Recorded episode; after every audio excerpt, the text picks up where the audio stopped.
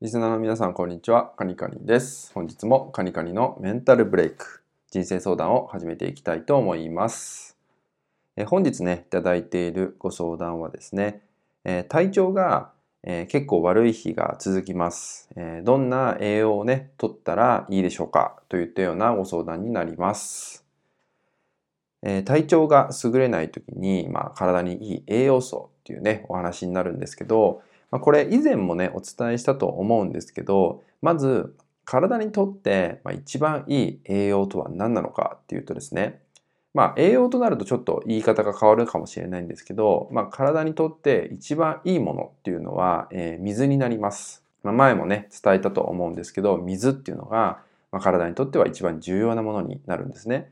で、これはまあ体はね、70%以上が水で成り立っているとも言われてるんで、まあ、ほとんどがね、えー、水ってものにもなるわけですよね。で、そのために、その水がね、失われてくると、え肌がね、乾燥したりとかね、え血液循環が悪くなって、まあ、冷えが起きやすかったりとか、あとはね、神経伝達なんかも結構悪くなったりとか、まあ、いろんな影響がね、出てしまうのが、この水分不足ってものなんですよね。あと、筋肉の、えー、柔軟性なんかも失われてしまうってことも起きてしまいます。まあ、それによって、まあ、怪我をしやすかったりとか、え体がね、硬くなっちゃったりとか、動きが悪くなっちゃうとか、まあ、あとはね、肩こりとか腰痛が起きやすくなってしまうといったようなことも起きてしまうんですよね。まあ、そのために、まあ、水を取り入れるってことは、え非常に重要になってきます。で、どのくらいのね、え水を取ったらいいかっていうとですね、え僕たち、まあ、成人はですね、だいたい1日に1.8リットルぐらいの水分を失うと言われています。まあ、これは汗だったりとか、トイレとかでですね、出てくる、外に出てくる水の量ですよね。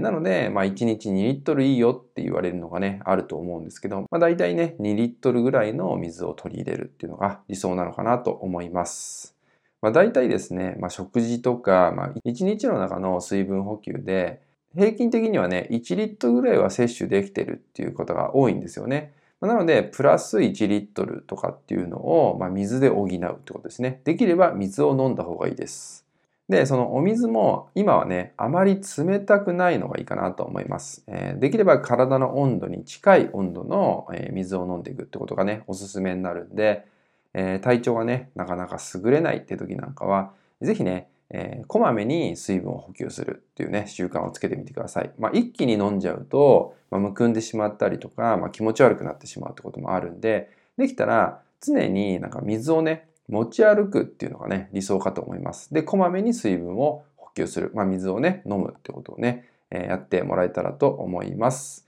まあ、ぜひね、体調が安定しない方なんかはね、水を取り入れる習慣を作ることをね、やってもらえたらと思います。